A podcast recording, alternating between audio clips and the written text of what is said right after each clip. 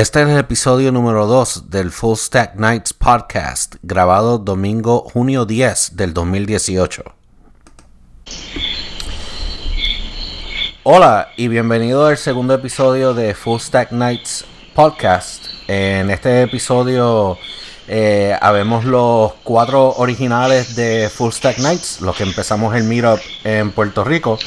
Eh, me acompañan Axel Rivera. Hola a todos.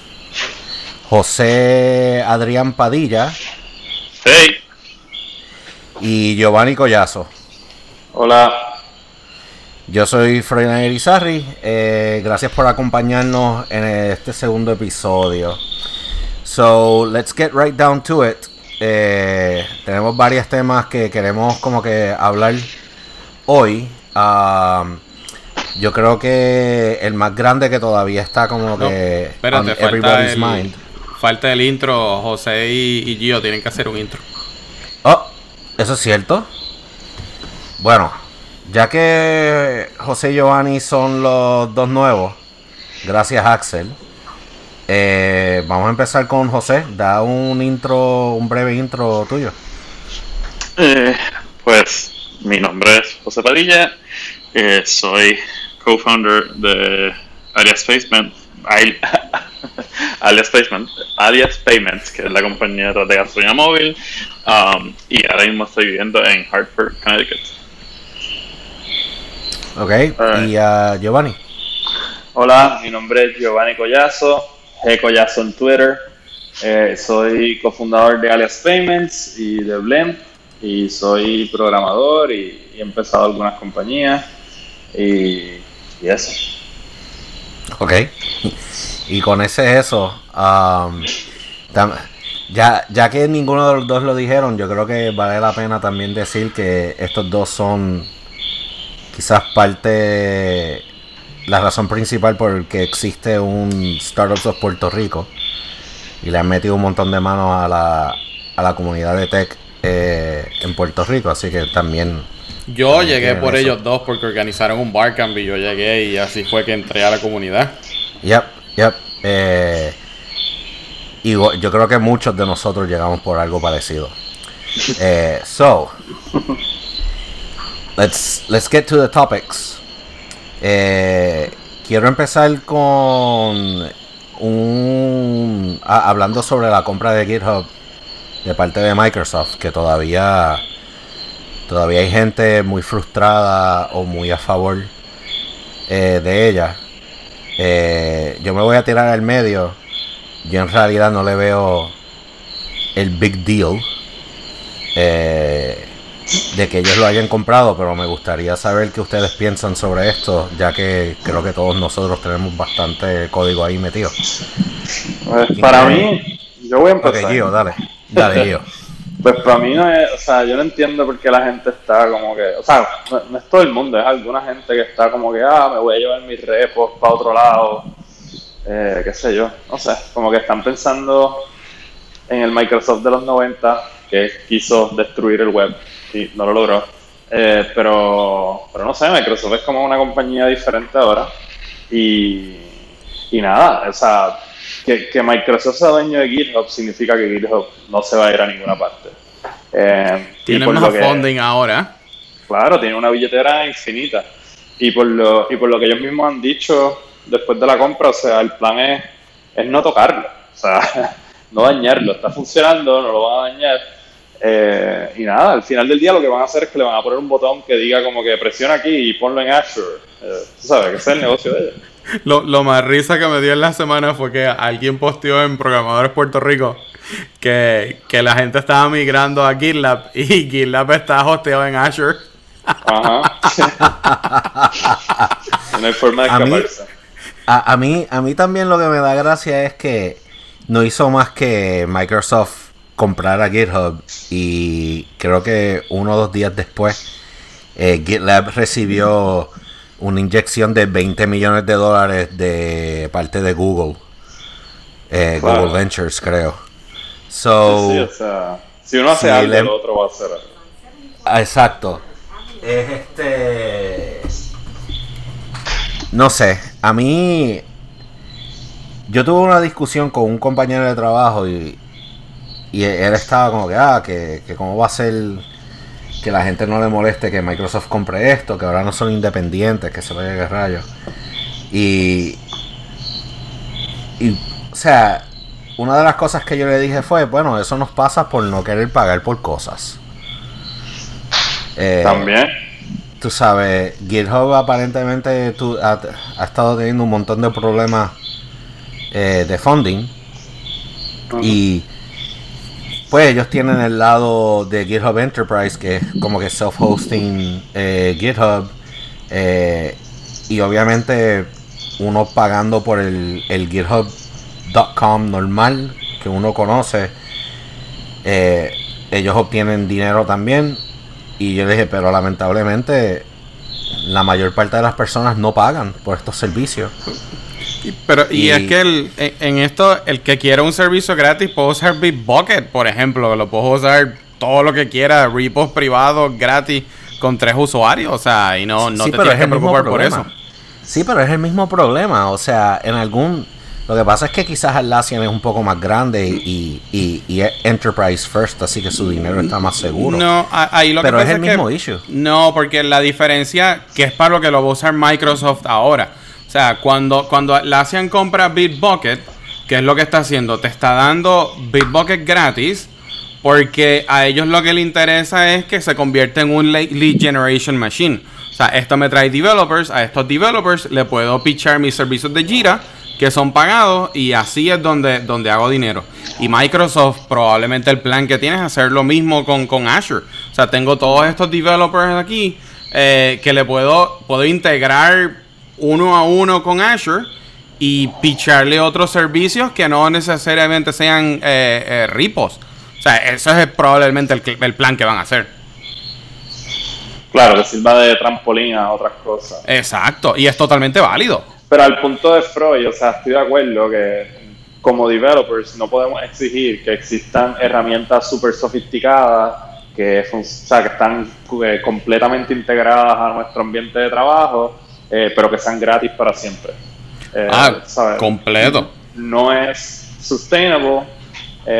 mano, y Git estaba, o sea, GitHub estaba haciendo bueno, lo que tenían que hacer, que era atraer la mayor cantidad de developers posible para que un día como el de la compra de Microsoft pasara. ¿Verdad? Si tuvieran la mitad de los, o sea, menos de la mitad de los usuarios, eh, Microsoft no lo hubiera comprado. Microsoft lo compró porque es, es tan difícil lograr lo que ellos lograron ahora para Microsoft que es más fácil comprar eh, al precio que sea. o sea, no sé, los, los developers también estamos tan acostumbrados a usar software open source y gratis y de buena calidad que a veces nos olvidamos que esas cosas cuestan y hay que... Pero también está pasando lo mismo eh, en el mundo de open source. ¿Cuánto... Eh, esto, es exactamente eh, el mismo problema que tiene, por ejemplo, Read the Docs y Write the Docs y er, Eric Holster, que es el, el que crea esto, ha escrito un montón sobre esto.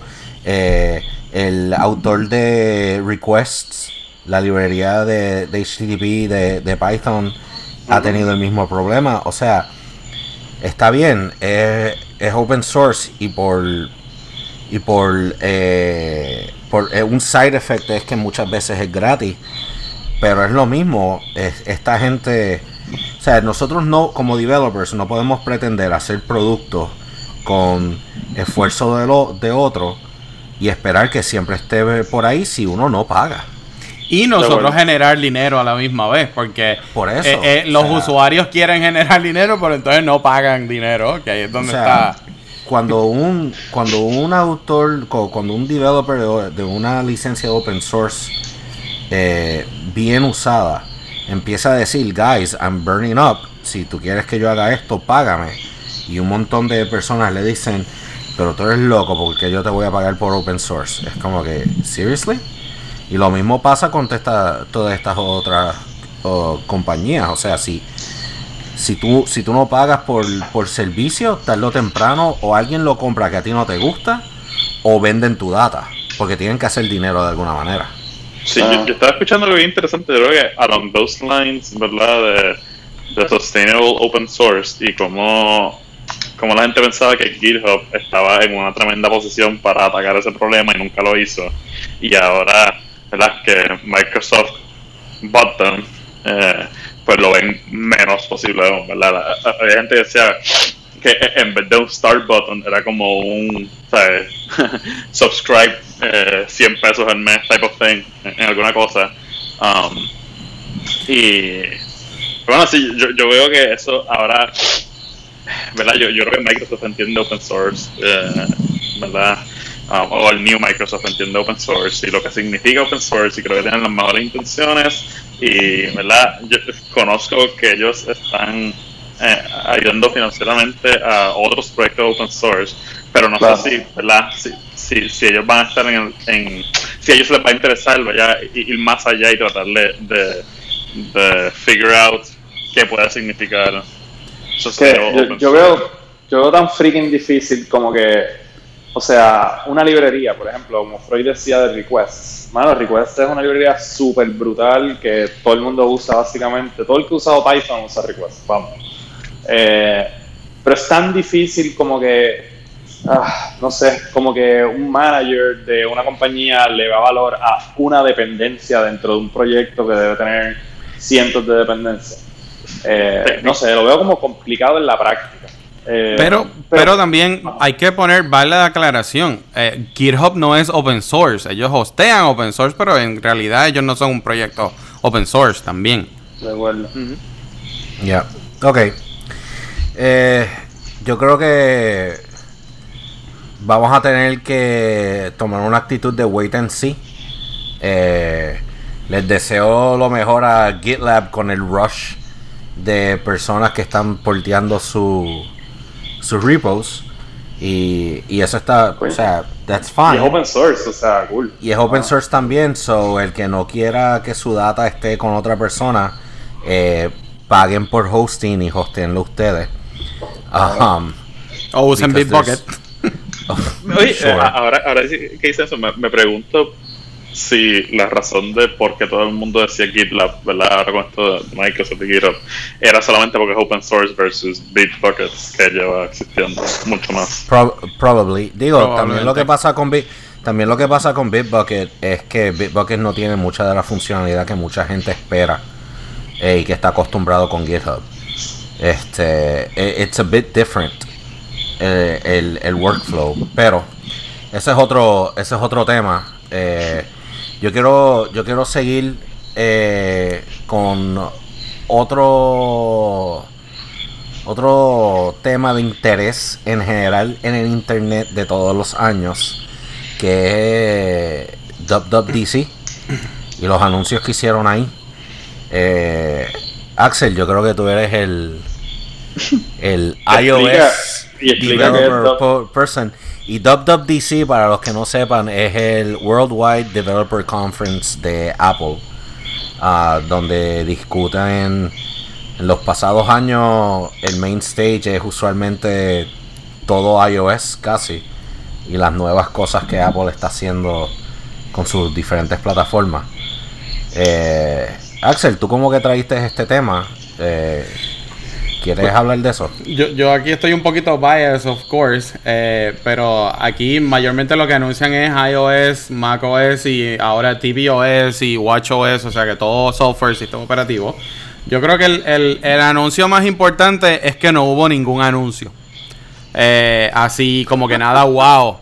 Eh, y es pues, en realidad pues hay que aceptarlo. Apple en el pasado año, they dropped the ball par de veces en seguridad y en box y, se están concentrando más en, arreglar y, poner la plataforma un poquito más estable. Eh, hubo un par de, de, anuncios con Machine Learning, eh, el walkie-talkie del Watch. Estoy pensando comprarme uno solamente por el walkie-talkie. lo que yo quiero saber es si tú estás en el cine y alguien te habla, se sale hablando. O, cómo estás, durmiendo. esto es lo más cercano a Dick Tracy que, va, que estamos viendo. Ok, exacto. para los viejos. Como por 15 minutos. Sí, para, para los viejos le vamos a comprar un raincoat amarillo a Axel para que se vaya por ahí.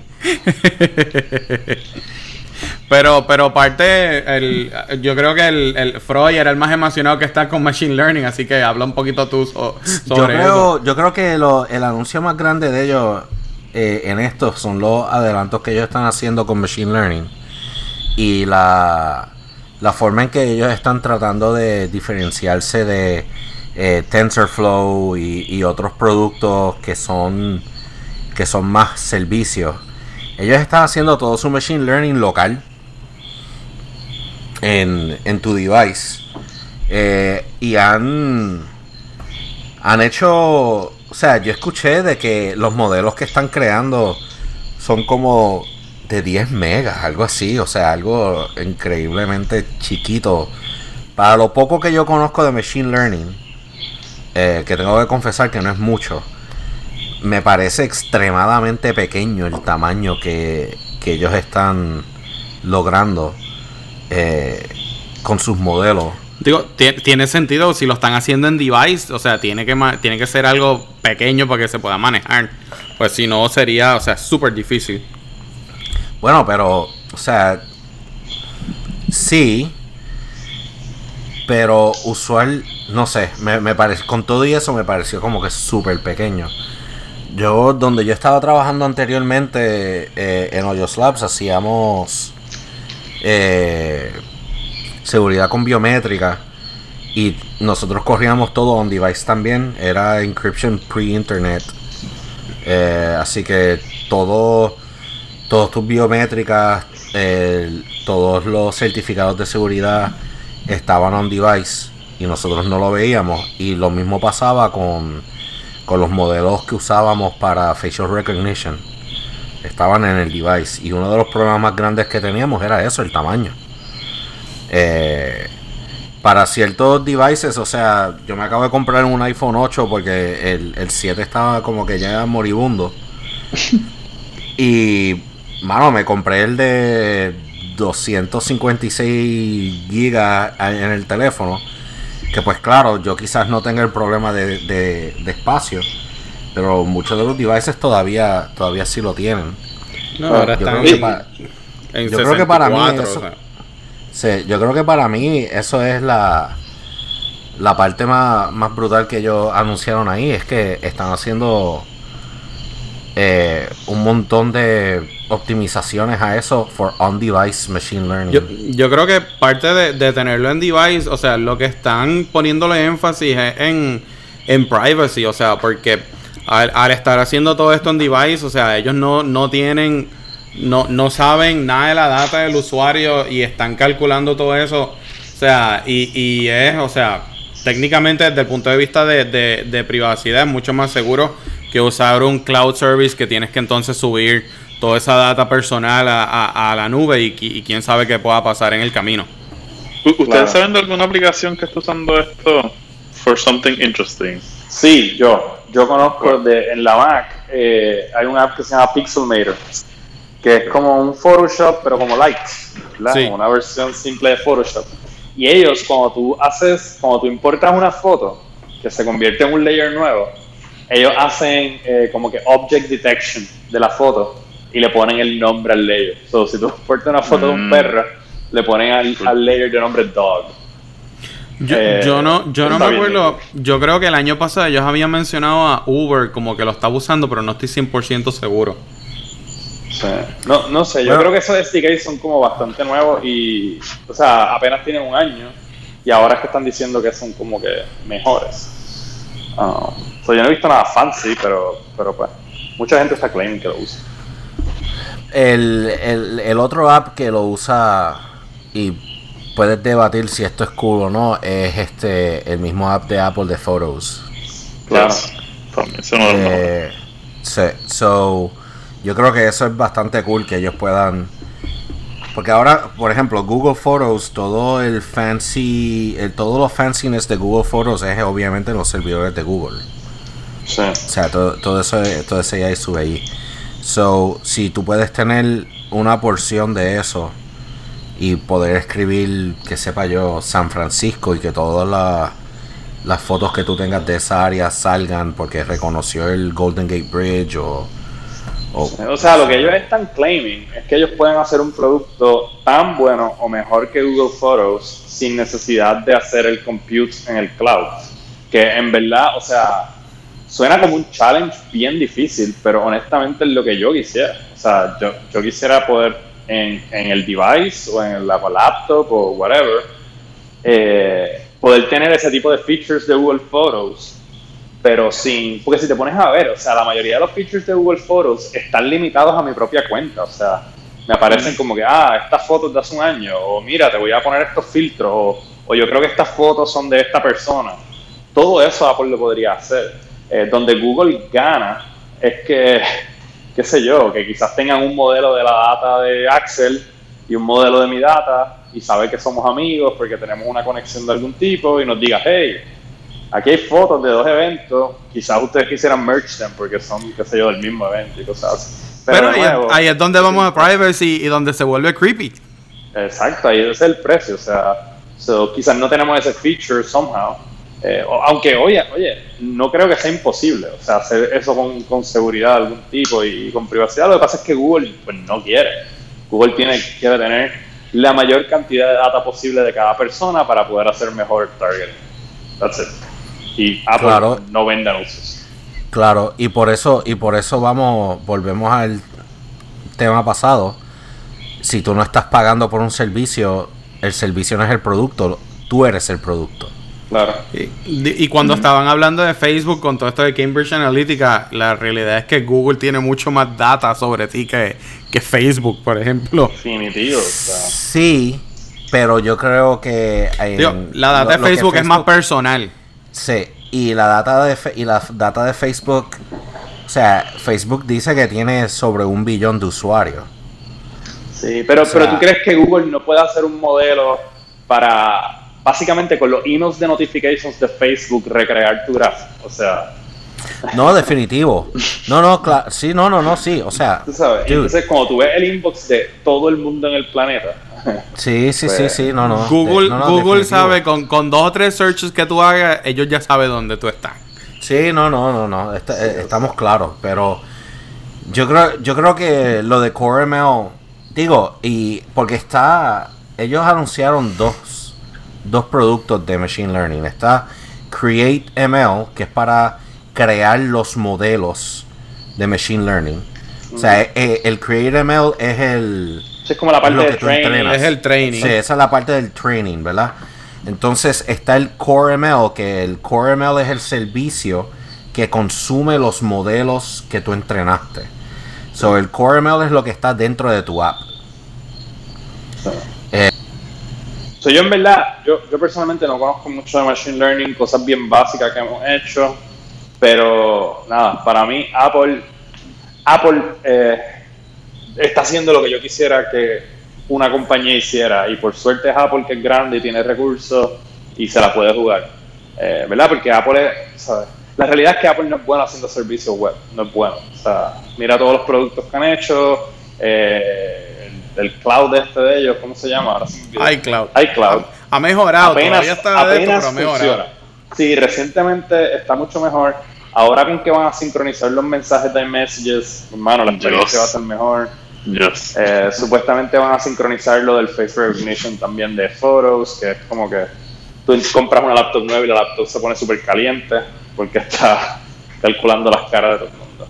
So, yo pienso que Apple está haciendo lo que habría que hacer. Eh, so, yeah. En verdad apoyo a Apple en esto full. Yo, yo siempre he dicho que el próximo App Store va a ser de Apple va a ser web en JavaScript, poner en iCloud, poner icons y crea tu app en JavaScript.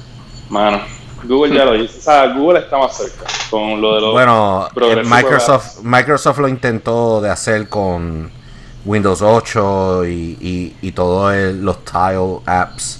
Sí, yo creo que eso todavía está, o sea, todavía eso sirve. Eh, sí, sí, sí. Pero el futuro, honestamente, en ese frente, el futuro es Progressive Web Apps, porque está siendo un estándar.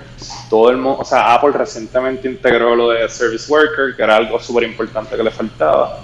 Uh -huh. so, por ahí va la cosa. No, no, sé si en el Store vas a ver un, un web app ahí literal, pero, pero Progressive Web Apps van a funcionar y Android tiene una experiencia súper nítida con eso. So, Apple al yeah. final del día va a tener que hacer algo. Yeah, y hay muchos juegos también que, que, lo que hacen es eso mismo. Yeah. Eh, tú bajas el binario y ellos te dan diferentes updates de, lo, de los assets y, y todo lo demás. Uh -huh. Pero cuando estábamos hablando de machine learning y, y, entramos en unos como que en unos temas de privacidad y eso le hace un buen segue a lo que yo quería traer de conversación, que es la responsabilidad que tenemos nosotros los developers sobre los productos y el código que hacemos. Y creo que fue eh, Giovanni que mencionó Cambridge Analytica. Eh, fue Axel, fue Axel. Axel, Axel. Okay, Viste, me, so- me está dando quiero ser crédito. culpable. Me, está dando crédito. Viste, viste, viste. Contra. este. So, yo llevo, yo llevo un par de años pensando, pensando en esto. eh, y cuando digo par de años, estoy, estoy hablando 5 o 7 años ya. Eh, primordialmente por los huevos que yo he cometido. este. y la cantidad Yo de. he escuchado, yo he escuchado dos de eso. Sí, sí, sí, sí. Eh, y la, la cantidad de data que, que mi carrera yo he movido y, o sea, los datos personales que yo he visto. Um, y yo siempre me yo siempre me he preguntado como que yo como developer qué responsabilidad tengo sobre lo que yo construyo porque muchas veces yo estoy afectando vidas reales o sea yo no estoy construyendo una app eh, que solamente corre en tu teléfono y te marca una foto. O sea, muchos de los apps que yo he corrido, eh, que, que yo he hecho, eh, han sido eh, de seguridad, han sido que corren negocios completos, o sea, multinacionales. Y muchas muchas de la data que a veces pasa por mi código es personal identifiable information, o sea, a veces todo lo que tiene una, una persona. Y cuando salió de Cambridge Analytica, que, que todo el mundo se volvió loco con lo que esta compañía está haciendo y la, y la posibilidad de que hayan eh, interferido grandemente, no solamente con las elecciones en Estados Unidos, pero elecciones en varios países en África, eh, Brexit en, en la Reino Unido, eh, etcétera. Yo me acuerdo de estar viendo eh, uno de los data scientists slash engineers de Cambridge Analytica, creo que fue uno de los primeros o uno de los que estaba como que a cargo de muchas cosas. Eh, lo estaban entrevistando y el tipo estaba diciendo como que, pues sí, cuando yo, y estoy parafraseando, cuando yo estaba haciendo esto, yo veía cuál era el peligro y, y yo veía que, qué problemas esto podía traer, pero we were doing cool shit, tú sabes, y esto estaba bien cool y, y era el próximo problema y teníamos que romperlo y era el próximo reto. Um, so a mí me gustaría preguntarle a ustedes si, si ustedes, uno, creen que hay espacio en este en, en esta carrera para como que un código de ética que nos arrope a todos. Eh, como el. Pero Freud, para entender, o sea, Ajá. Como que, como que cuál es el problema que tú identificas. O sea, ¿dónde está el O sea, el problema, en relación al developer como tal? Pues el problema, el problema más grande que yo que yo identifico es cuando uno como developer debe de decir yo no voy a hacer eso. Ok. Digo, eh, o sea, O sea, eh, tú- eh, y- si, si tú ves que la compañía está haciendo algo ilegal, pues obviamente debe- debería ser la responsabilidad del developer de, de levantar la mano y abrir la boca. Sí, Claro, pero cuando no es ilegal, cua- cuando es algo gris. Lo de Cambridge Analytica no había nada ilegal ahí con lo que él estaba haciendo. Claro, pero. Bueno, técnicamente sí hay sí hay cosas ilegales ahí porque entonces, o sea, te- son Sí, pero- es, es un foreign company trabajando con, con, con Bueno. leyes locales, o sea, que eso No es yo no estoy de acuerdo, porque para mí, para mí no es ilegal, o sea, hacer un engine de targeting y de anuncios no es ilegal. o sea, Y la data la compraron eh, a un third party que no era, o sea, no fue directo y, y la compra de la data fue ilegal. de, de no, nuevo, la compra de data no fue ilegal. Porque, La o compra de data fue en contra de, lo que de- Facebook de dice. Facebook. Pero eso no significa Bueno, ilegal. yeah, fair enough. Fair enough. Sí.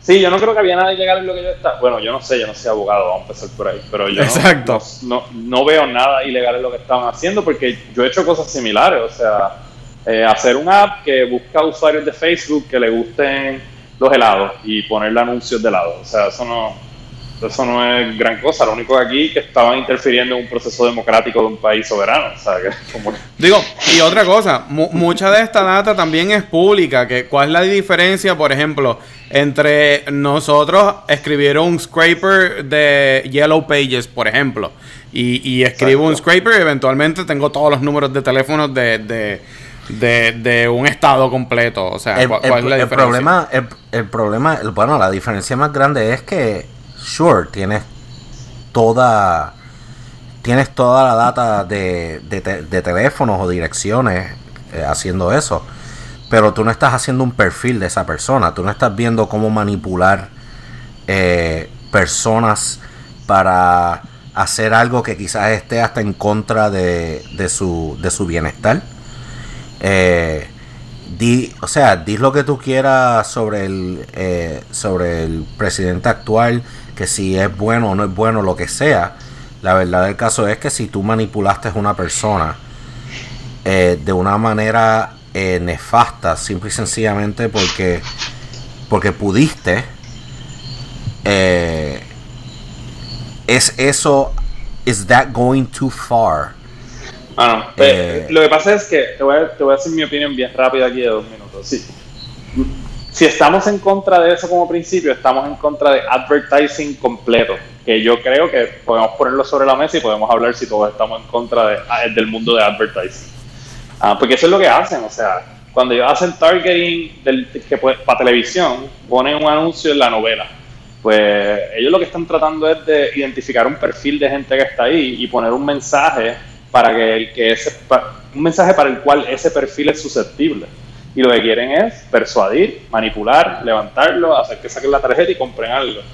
Eh, so, eso es lo que ellos hicieron. Ellos hicieron eso de una forma súper sofisticada, ¿verdad? Y súper mucho más precisa. Eh, pero, pero no lo veo muy diferente. De acuerdo que quizás yo no quisiera haber estado involucrado en eso. ¿Me entiendes? Y que hubiera tenido objeciones cuando me dijeran cuál era el endgame. Eh, pero básicamente yo creo que todas las compañías de advertising, incluyendo Google, incluyendo Facebook, incluyendo, tú sabes, todos los ad networks que están allá afuera, esto es lo que ellos tratan de hacer y todas las herramientas que hacen es para lograr esto. Y toda la data que capturan es para que esto sea posible. Um, so, Ok, que- so, so tú eres, so tú eres de la opinión, tú eres de la opinión de que, y me corrige, Ajá. Tu opinión es entonces que no haría falta un, como que un código de ética que acapare toda la, la industria de programación, que debe ser entonces up to the individual, o sea, cada uno debería saber cuál es su línea y es que- salirse si mm. estás incómodo con eso. Te voy a Es decir que más. Ok, es que yo creo que las agendas casi nunca las lleva el developer, ¿me entiendes? El, el developer es como el que le dicen como que, qué sé yo, vete a Irak y mata a esta persona porque es un terrorista, pues el soldado va y tiene que hacer eso, esa es la misión. So, el, el developer es como el soldado en ese caso, no Y- sé. Y es que el, Eh. el código de ética probablemente ya lo hay. O sea, si tú entras a, a la página del ACM o I, I- eh, IEEE, probablemente tiene un código de ética. Yo creo que es un poco más, va un poco más allá. Y no, no es el código de ética, es que estos son industrias que no están reguladas porque son nuevas. Y la pregunta va a ser, ok, si, si necesita regulación Facebook, ¿necesita regulación del gobierno o no? Probablemente lo van a regular ahora. Entonces, de ahí entonces te da una base para decirle al programador, ok, esto está bien, esto está mal. Eh, y yo no y toma acción. Un código de ética de los developers, o sea, porque pensando así yo, ¿verdad? Eh, so- sobre ej- este ejemplo que tú mencionas, eh, quizás si ese developer hubiera escuchado de este código de ética eh, y lo tenía presente, pues quizás se hacía más preguntas, no sé, y se atrevía un poco a alzar la voz y decir como que, hey, maybe lo que estamos haciendo está el garete, eh, nadie le interesa hablar de esto. Obviamente lo hubieran votado y se hubiera quedado sin trabajo, pero, pero qué sé yo, mano, o sea, Sí, pero es lo mismo. Si te- o sea, si, si tú ves algo malo o algo ilegal, abres la boca, te votan. Pues, hermano, tú puedes demandar, o sea, eres, a- abre la boca, eres un whistleblower, o sea, demanda. O sea, que tiene, tienes opciones también. Ya. El Ok. problema en ese caso específico es que los rusos no son como muy amigables. Cuando, Obvio. Ya. Ajá. cuando haces cosas que no les gustan, te envenenan comiendo. Eh, eh, sí, Horrible. eh, con, con- con- pasó. con una pastilla con una pastilla radioactiva para que se te caiga el Pues, pelo Esto primero. pasó en UK hace poco, ¿no? O, o sí, te, y ha te pasado varias veces. o, o te, te dan con un bate, o te cortan, Ya. los- los- las- te sacan las uñas. Ok. Too morbid. So, Ah, ya. Sí, gra- gracias, gracias por esa imagen, Axel. Este, pues mira, a mí me, a mí me gustaría que continuar esta conversación, quizás con los que nos escuchan, eh, si tienen opiniones sobre esto, eh, déjanos saber por Twitter, eh, arroba fullstacknights. Eh, a mí me interesa este tema bastante, especialmente cuando viene fuera de, del círculo de developers con los que usualmente yo yo hablo. Eh, hablando de seguridad y, creo que el tema de, todo este episodio es más o menos eso, ¿verdad? Security, privacy, etcétera. Este, tenemos otro tema eh, que nos trae José sobre PCI. Eh, que es algo que creo que lo ha azotado en los pasados meses eh, y- tanto y- a, GDPR. a Giovanni a, a- a Giovanni oh GDPR sí pero eh, Sí, sí. GDPR es como que el new kid on the block U- ustedes no hacen negocios con Europa, que les afecta GDPR. sí, Bueno, to differ. ok so dicho eso José este nos puedes explicar qué es PCI Ok, bueno, pues en, en Alias, eh, ¿verdad? Nosotros, como una compañía, hacemos productos alrededor de pagos. Gasolina móvil happens to be eh, básicamente el primero. Eh, y, ¿verdad? Queriendo venture a otros países eh, y experimentar rápido como siempre, eh, ¿verdad? Terminamos básicamente handling tarjetas de crédito y haciendo transacciones. Y entonces, eh, ¿verdad? Llegó un punto que sabíamos, nosotros sabíamos que teníamos que ser compliant con esta cosa que era como el PCI DSS, que es el Payment Card Industry Data Security Standard. Y Uf, le, le metimos de mano y, y na- y básicamente ¿verdad? El, el PCI ¿verdad?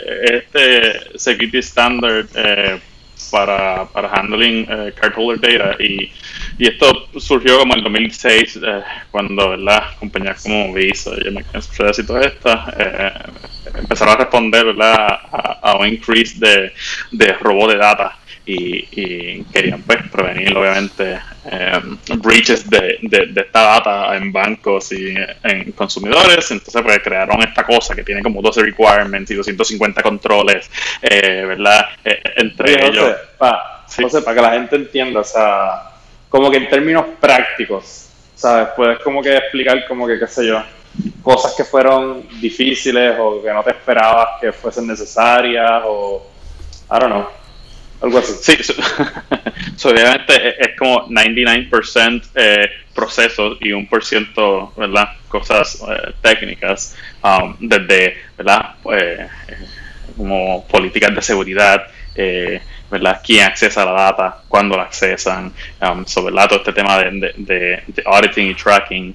Um, so, Eso, eso, eso que tú dices, perdona que te interrumpa, pero eso que tú dices de lo del proceso, eso, mano, yo también he aprendido esto recientemente y, y en verdad hay veces que uno dice como que, ah, quiero construir un software que sea seguro. Entonces como que lo que te viene a la mente es como que tienes que programar de una manera diferente o que tienes que hacer cosas. Ujú. y, y en verdad, por lo menos, no sé, tú me confirmarás, pero para mí, como que ahora cuando yo pienso en un sistema seguro, pienso en realidad que hay un montón de procesos que son continuos.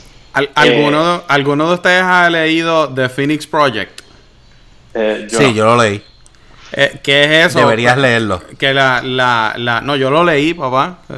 Tranquilo, brother. se lo estoy diciendo a José chico diablo a la verdad que tú con la edad te has puesto tan sensible Porque en esto lo que hacen es, es lo mismo. Hay un auditor que siempre está bien nazi. eh, código, código, seguridad, seguridad.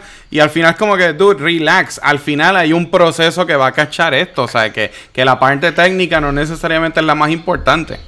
Ya, De acuerdo, eh, pues, de acuerdo. sí, sí, súper. Y, y verdad, y eh, ah, yo creo que antes de esto, antes de meternos en esto, am, verdad, para mi proceso era como algo tedioso y, y pensar en, en, en, obviamente, para mí yo, yo pensaba en proceso y pensaba pues, o solamente documentación y como cosas bien largas para lograr algo bien rápido. Entonces, pues, ¿verdad? Siendo, siendo un equipo pequeño, usualmente los procesos, los procesos son, son bien implícitos, eh, ¿verdad? Pero now I've learned que los procesos no son malos eh, y verdad Eh, obviamente bueno vamos underestimate el lado no técnico de, de la documentación procesos y procedimientos eh, y, y ahora que estamos creciendo el equipo eh, a- al vernos forzados a ser explícitos nos ha ayudado todo el tema de onboarding en, en- en, verdad en team members nuevos. Um, así que sea, tenemos, tenemos un documento que explica nuestro software development life cycle, como que eh, con exactitud de detalle y, y como lo hacemos Ujú. nosotros, o sea. Y entonces, en vez de cuando llega una persona, estar como una semana dándole orientación de que, ah, no, nosotros no hacemos el naming de los branches de Git así. Pues, hermano, hay un documento que dice cómo es y estamos siendo, yo creo, bastante diligentes en mantenerlo al día. Que suena como un overkill, pero Si yo no sé, tú me dices proceso y yo co- como que mi, mi cerebro como que no no sabe en qué, en qué pensar. Cuando tú dices proceso, ¿a qué tú te refieres? mano, Ah, yo, tengo un uno. ejemplo. Un antivirus requirement.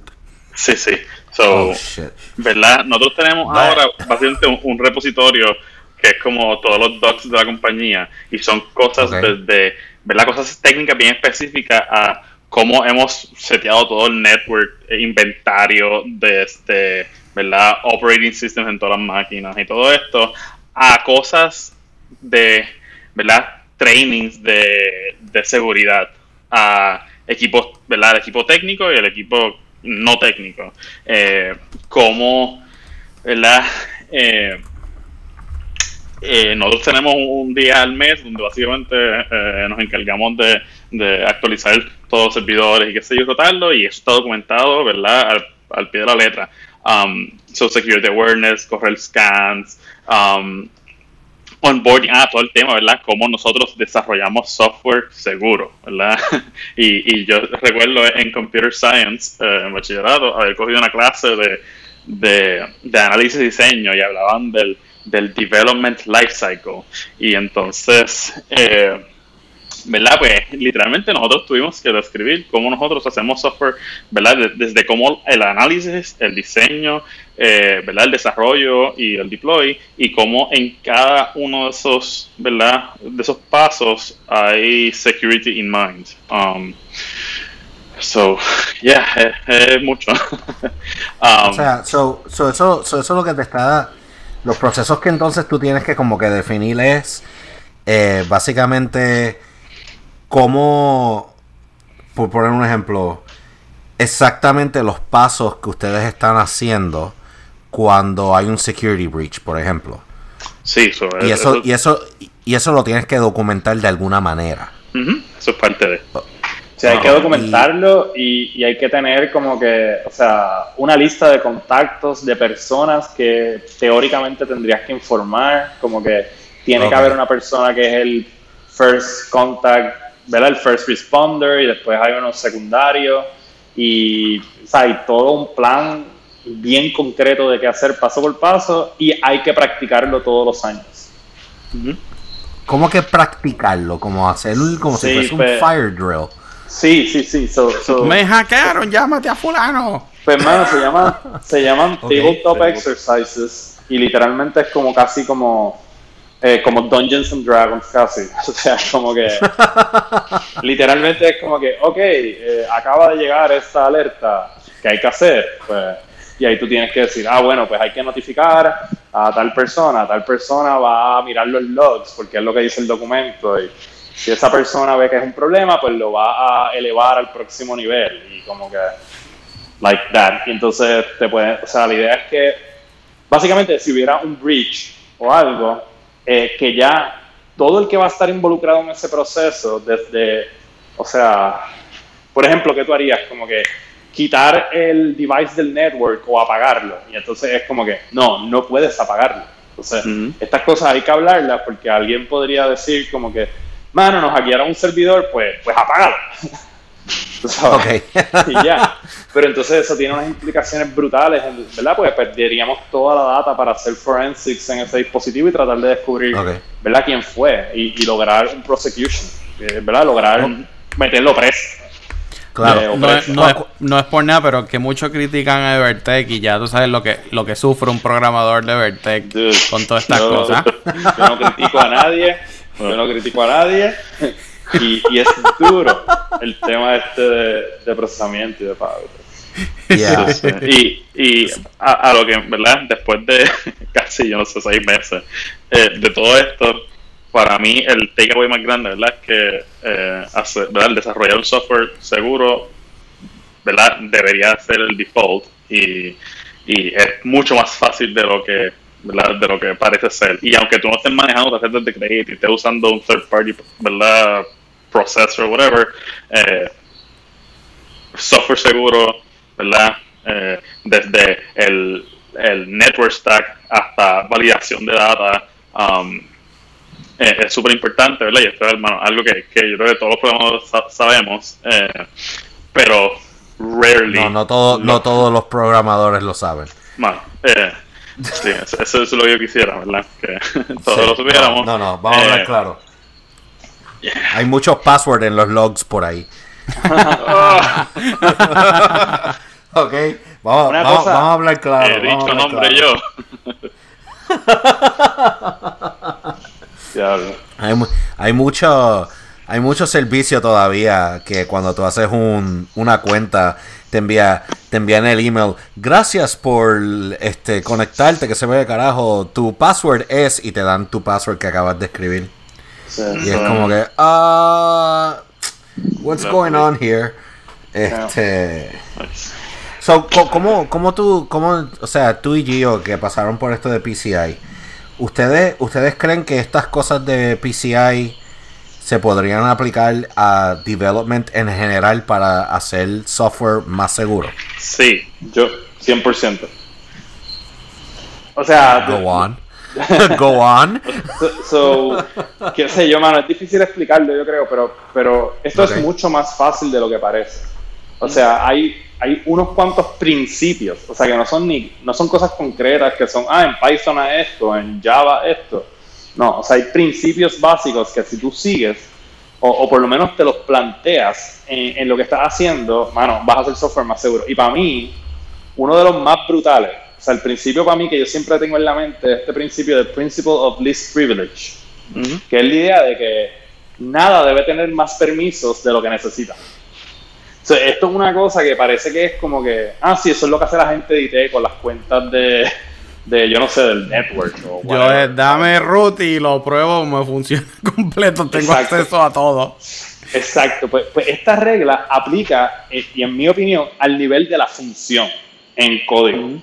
¿Verdad? Porque si tú te pones a pensar, tú tienes una función que suma 1 más 1, pues esa función debería tener dos parámetros, qué sé yo, número 1 y número 2, y adentro se suman y hacen return y ya, ¿verdad?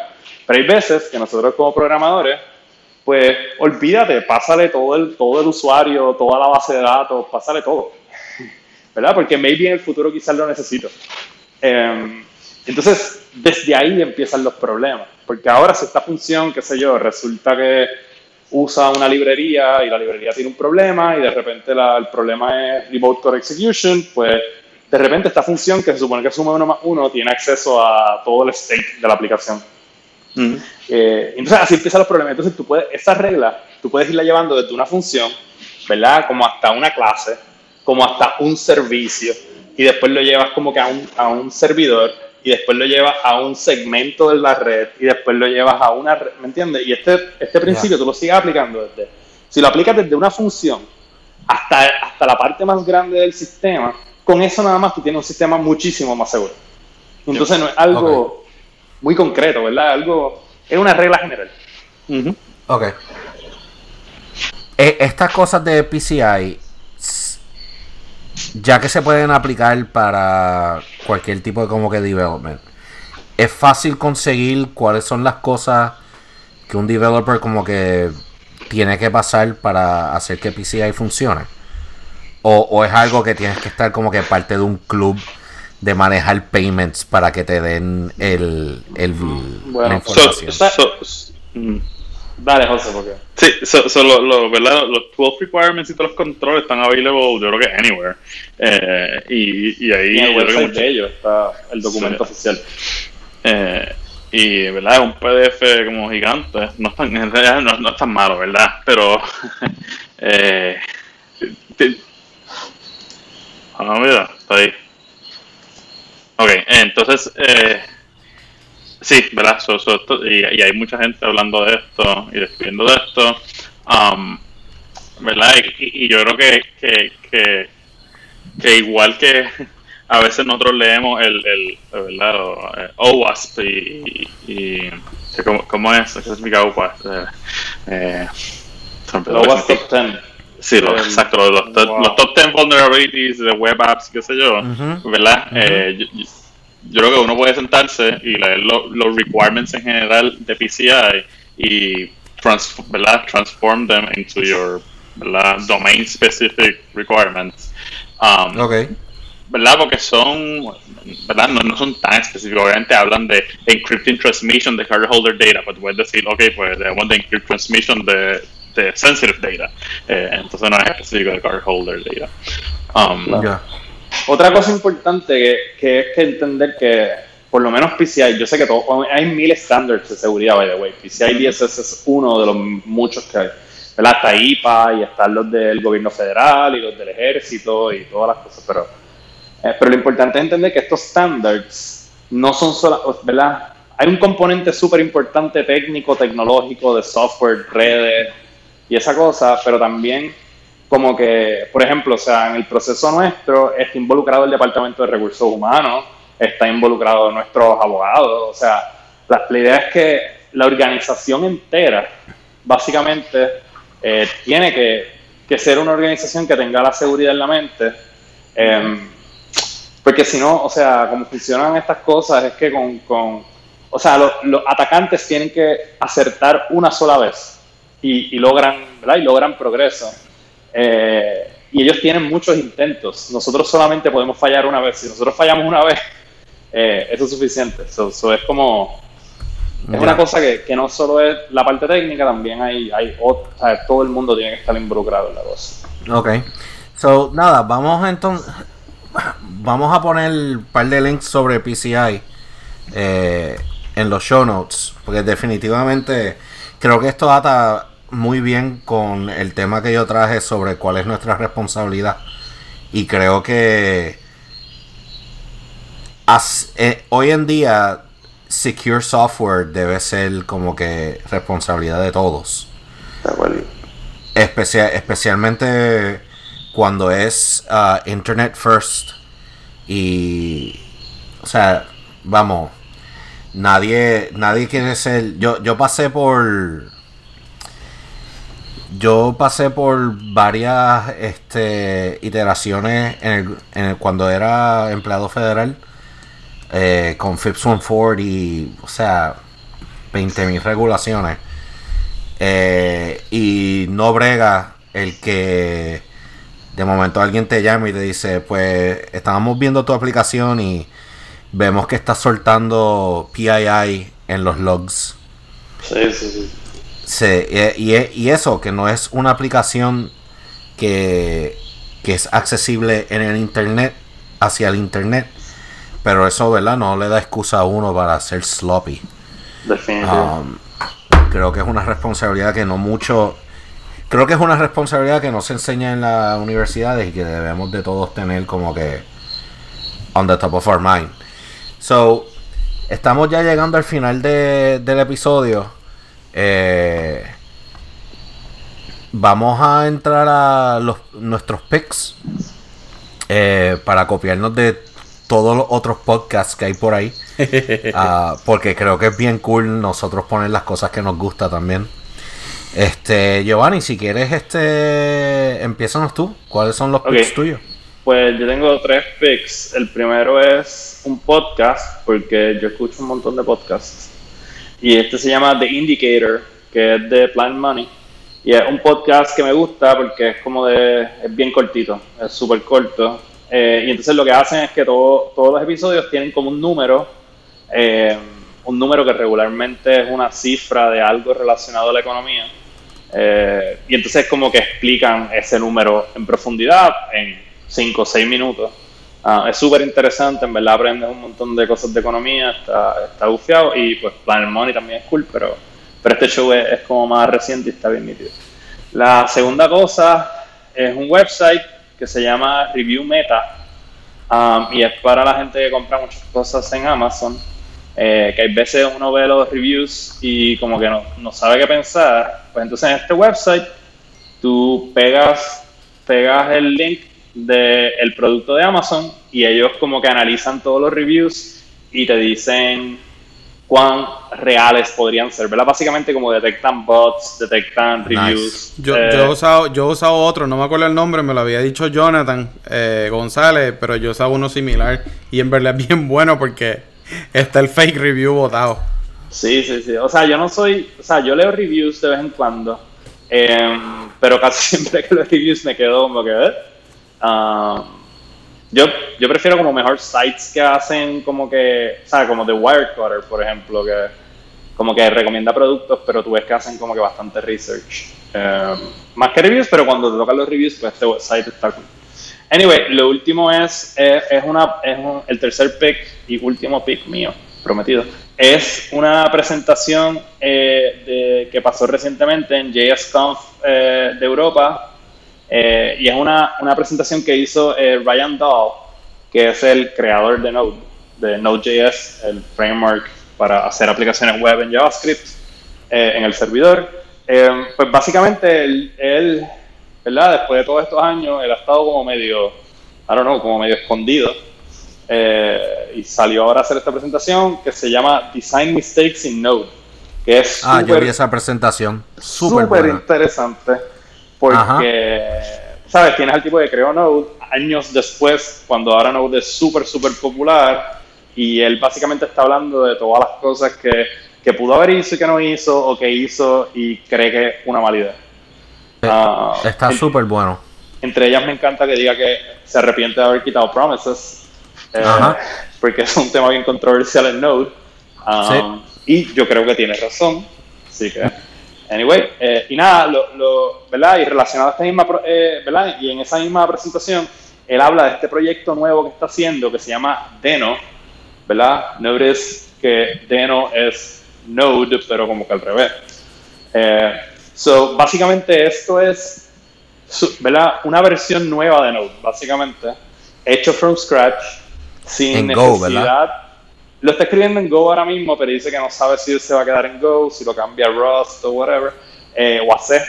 Pero lo que está interesante de esto es que él está haciendo Node ahora con todas las lecciones que él ha aprendido eh, y sin la presión de que sea compatible ni nada.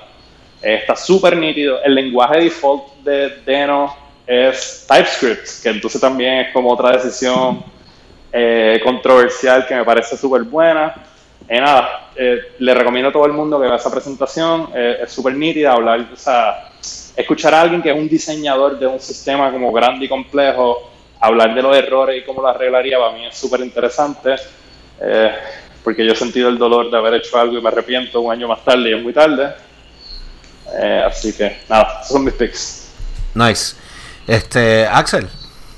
Eh, el pick mío es esta semana, la semana pasada estaba hablando con un vecino eh, y tenía un monitor de temperatura y en el aire en la clase y yo como buen soccer pues compré el mismo sensor y lo puse en la sala. Se llama esto es como, esto es como Aware. Es un como es como que un un enchufe con un sensor que pones en la sala y mide temperatura, mide humedad, CO2, eh, que es la otra cosa, a químicos en el aire. Está súper cool, es un poco creepy eh, de esto. O sea, porque a la misma vez tú te estás dando cuenta, el vecino mío, por ejemplo, ha comprado mil pesos entre dehumidifier, HEPA filters, esto, porque de momento tú tienes el sensor y te dice, uh, tu aire está malo o tienes mucha humedad. Entonces tú te das dando cuenta, lo que están haciendo es como que, mano, esto es un lead generation para que tú compres filtros y cosas. Pero a la misma vez está cool, porque pues estoy viendo los trends de, de, de, de temperatura y, y La, pregunta, la, pre- la pregunta real, cuando vas y comes eh, eh, mexicano, ¿se pone peor? Suben los químicos Ajá. y el CO2. Pero en verdad, o sea, eh, está un poquito creepy, pero está súper cool a la misma vez eh, el sensor. y- Nice. Y, y, y, pues eh, yo no he comprado el HEPA filter ni el dehumidifier yet. No creo que lo Te veré. compré. Sí, te No, veré no creo que lo compré. Lo una más, semana. lo más que estoy haciendo es abriendo la puerta 15 minutos para que salga el CO2. Ah, pues bien. Diablo, pero ya, ya está como es, eh, cambiando tu comportamiento.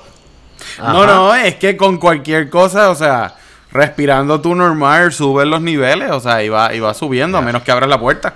Básicamente te compraste un Nice. robot que te manda. No tanto, pero, pero más o menos. Pero casi. Yeah. Ok, nice. Está fun, está fun. José, este, dinos tus picks. Um, ok, so yo tengo creo que dos o tres. Eh, so, eh, first, me di cuenta, yo tengo una, una librería que se llama eh, PageJWT. um, ¿Cómo que te diste cuenta que tú tienes una librería? Oye, si me dejaras terminar, me di cuenta, ¿verdad? Te- Tengo esta librería, ¿verdad? Una, una implementación de JSON Web Tokens en Python eh, y llegó a los 2000 stars hace poco. Y, Nice. Congrats. The Machine, yeah. El CLI es mío. Sí, ah, actually sí. Um, y, eh, by the way, te- tengo un sponsor eh, que, de ese Ahí proyecto. está, financiamiento open source. Sí. ah, ahí, ahí tiene.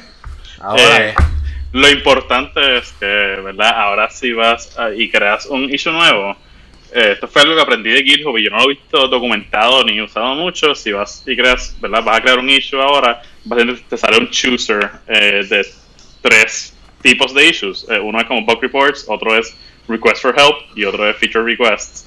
Um, en- entonces, ¿verdad? Cada, este es eh, building on top of los eh, issue templates de GitHub.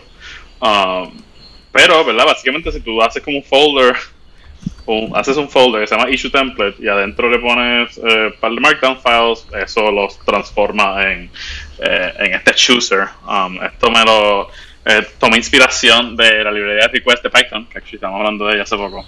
Um, y, y otra cosa eh, que, también tomé inspiración de ella fue que ahora si tú haces um, python-mjwt.help, eh, básicamente te, devuelve en, ¿verdad? en la consola un, eh, poco de información de tu environment, el OS and whatnot, y eso lo, eso sirve para tú copiarlo en el en el issue que estás creando. Entonces, eh, eso también, ¿verdad?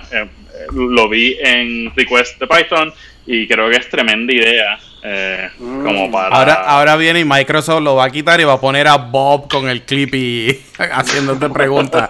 ¿Qué estatus quieres ponerle a tu ticket? ve- veo que estás haciendo un issue. Sí.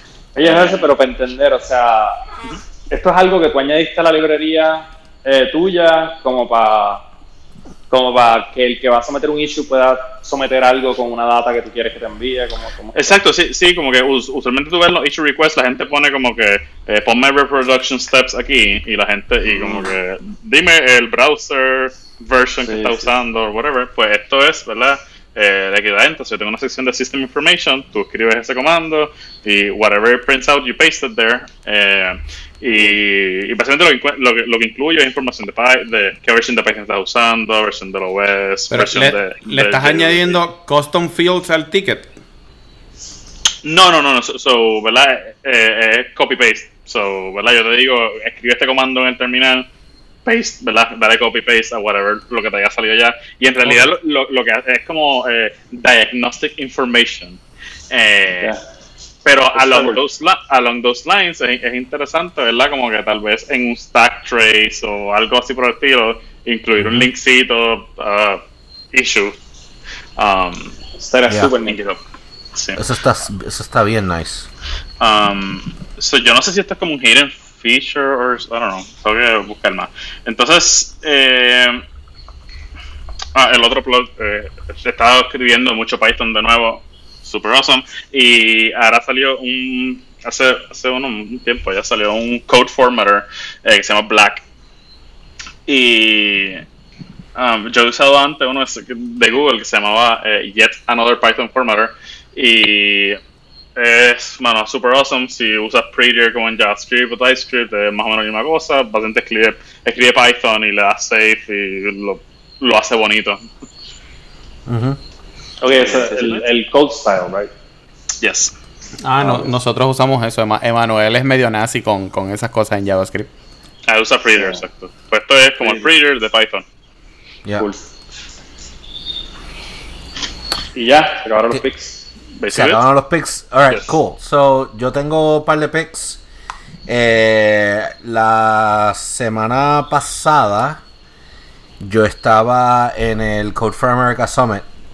Este, así que ese es uno, ese es uno de mis picks para o sea, para las personas que están como que bien metidas en lo que es eh, Civic Tech y Government Tech y cómo hacer que las comu- comunidades de ciudadanos eh, ayuden al gobierno, pero a la misma vez eh, exijan de una manera constructiva a, a sus gobiernos locales, estatales, federales, yo, etcétera. yo estoy metido en eso ahora. Sí. Estoy, Eh, en pues el, yo- estoy en el leadership team de Code for Orlando. Tú ves, eso a mí me da gracia porque cuando yo era capitán de Code for Amer- de la brigada en Puerto Rico, Axel solamente llegaba para beber cerveza. Pero que muchos hamburgers te hice y que mucha cerveza te di. Es verdad, eso es cierto. no, no, pero eso está súper cool. Eh, yo siempre, yo he sido bastante fan de Code for America y todo eso, a nivel de que me terminé metiendo en el gobierno federal, ah, en el USDS. Oye, ¿y cómo quedó la razones. cómo quedó la presentación de Giancarlo? Que vi que estaba presentando. Ah, la presentación de Giancarlo a mí me hizo llorar. Este. Eh, porque pues todavía todavía como que el cantazo del huracán María está todavía bien raw mí. Todavía queda así, todavía no, Sí. no o sea, esa- Y- y esas eso. heridas están todavía ahí. Y eso que yo no estuve en Puerto Rico para él. Eh, so. ah, pero la presentación cayó bien. Le dio un plug al María Tech Brigade. Yo voy a poner el link a, a los videos del CFA Summit. Creo que. lo- lo- o sea, es, es- una conferencia de tecnología. Pero es menos técnica. Es más de la condición humana y cómo nosotros usamos tecnología para mejorar nuestro nuestra sociedad. Eh, it's just a feel good thing. Eh, el segundo pick que voy a que voy a coger es referente a, eh, oh wow se me olvidó el nombre eh, blockchain wow es un proyecto ya es un proyecto que se llama Hyperledger. Es un proyecto de, de Linux Foundation. Y la razón por la cual me interesó mucho es que esto es como que un enterprise type eh, blockchain. Eh, a diferencia de otros blockchains, y vamos a coger obviamente el ejemplo de Bitcoin, Ethereum, que son públicos, pues eso está distribuido a, través de todo el internet y todo, cualquiera puede participar. Hyperledger es más enfocado a un blockchain interno de una organización o de ciertas personas nada más. Así que tú, para poder participar de este blockchain, tú tienes que. El, el nodo que quiera participar tiene que. Tiene que pedir permiso para participar. Y tú puedes añadir y quitar nodos eh, de una manera como que un circle of trust. So, me está súper interesante porque creo que con esto uno podría hacer mucho en cuestión de smart contracts y cosas así dentro de instituciones o dentro de organizaciones distribuidas. So, o fundaciones, por ejemplo. Si tú tienes algo como, para poner el ejemplo, el mismo Linux Foundation, no solamente es el Linux Foundation, sino también es Red Hat. eh, creo que Microsoft es parte. So, el Linux Foundation pudiese tener su propio blockchain para manejar lo que quiera y solamente participan eh, ciertos individuos dentro de él. Me pareció súper interesante. Eh, so, ese es mi pick. Todavía tengo que leer mucho sobre eso porque tiene, tiene un montón de proyectos dentro de lo que es Hyperledger. So, Hyperledger es más, eh, eh, es más como que una sombrilla. Eh, y el tercer pick, que esto lo encontré y fue como que ya no puedo vivir sin él. Eh, se llama Bracket Pair Colorizer. Es un add-on para Visual Studio Code. Nice. Y lo que hace es que le pone diferentes colores a los pares de brackets. So, paréntesis, curly braces eh, y brackets. Tengo que ver si funciona en Ruby, pero no creo que funcione. So, no, sa- ¿sabes algo? No, eh, creo que es language agnostic.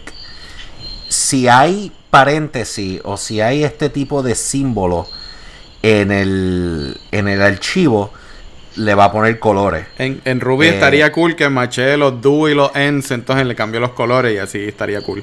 Sí, dudo mucho que haga eso, pero este mano, a mí me parece súper super useful eh, cuando tú coges y miras una de estas funciones medias complicadas y quieres empezar a sacar funcionalidad de ella y tú ves todos los paréntesis y todos los brackets eh, color coded y tú le, le pones el cursor al lado y te marca, te hace como que una línea y te lo sombrea.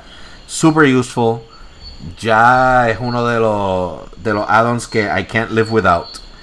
So, yeah, bracket cool. pair colorizer. Ese se ve Súper bueno. Sí, es súper bueno, mano. So, dicho eso, ya llegamos al final de este, de este episodio. Eh, le quiero dar las gracias a todos ustedes por, por estar conmigo esta noche. A todos los que nos escuchan, gracias por acompañarnos también. Eh, el próximo episodio será de aquí alrededor de como un mes. Va a ser nuestra cadencia. Así que, otra vez, un millón de gracias. Y nos Ah, vemos en la próxima. Espérate, espérate, antes de terminar, que estamos. ¿Qué bajó? eh, me están preguntando por ahí que si vamos a ponerle música al podcast. Tenemos que. cuando tenemos que yo encuentre eso. cuando yo encuentre música que esté cool que no bloqueen el episodio por copyright lo hacemos así que si nos quieres recomendar música eh, arroba full stack nights en twitter y lo consideramos Muy bien. bueno gente un millón de gracias nos vemos en la próxima Nos vemos. Bye. Buenas noches. Chao. Bye. Gracias por estar con nosotros en nuestro segundo episodio. Si quieren contactarnos, lo pueden hacer mediante Twitter, arroba fullstacknights, o echen un vistazo a las notas del episodio para más información.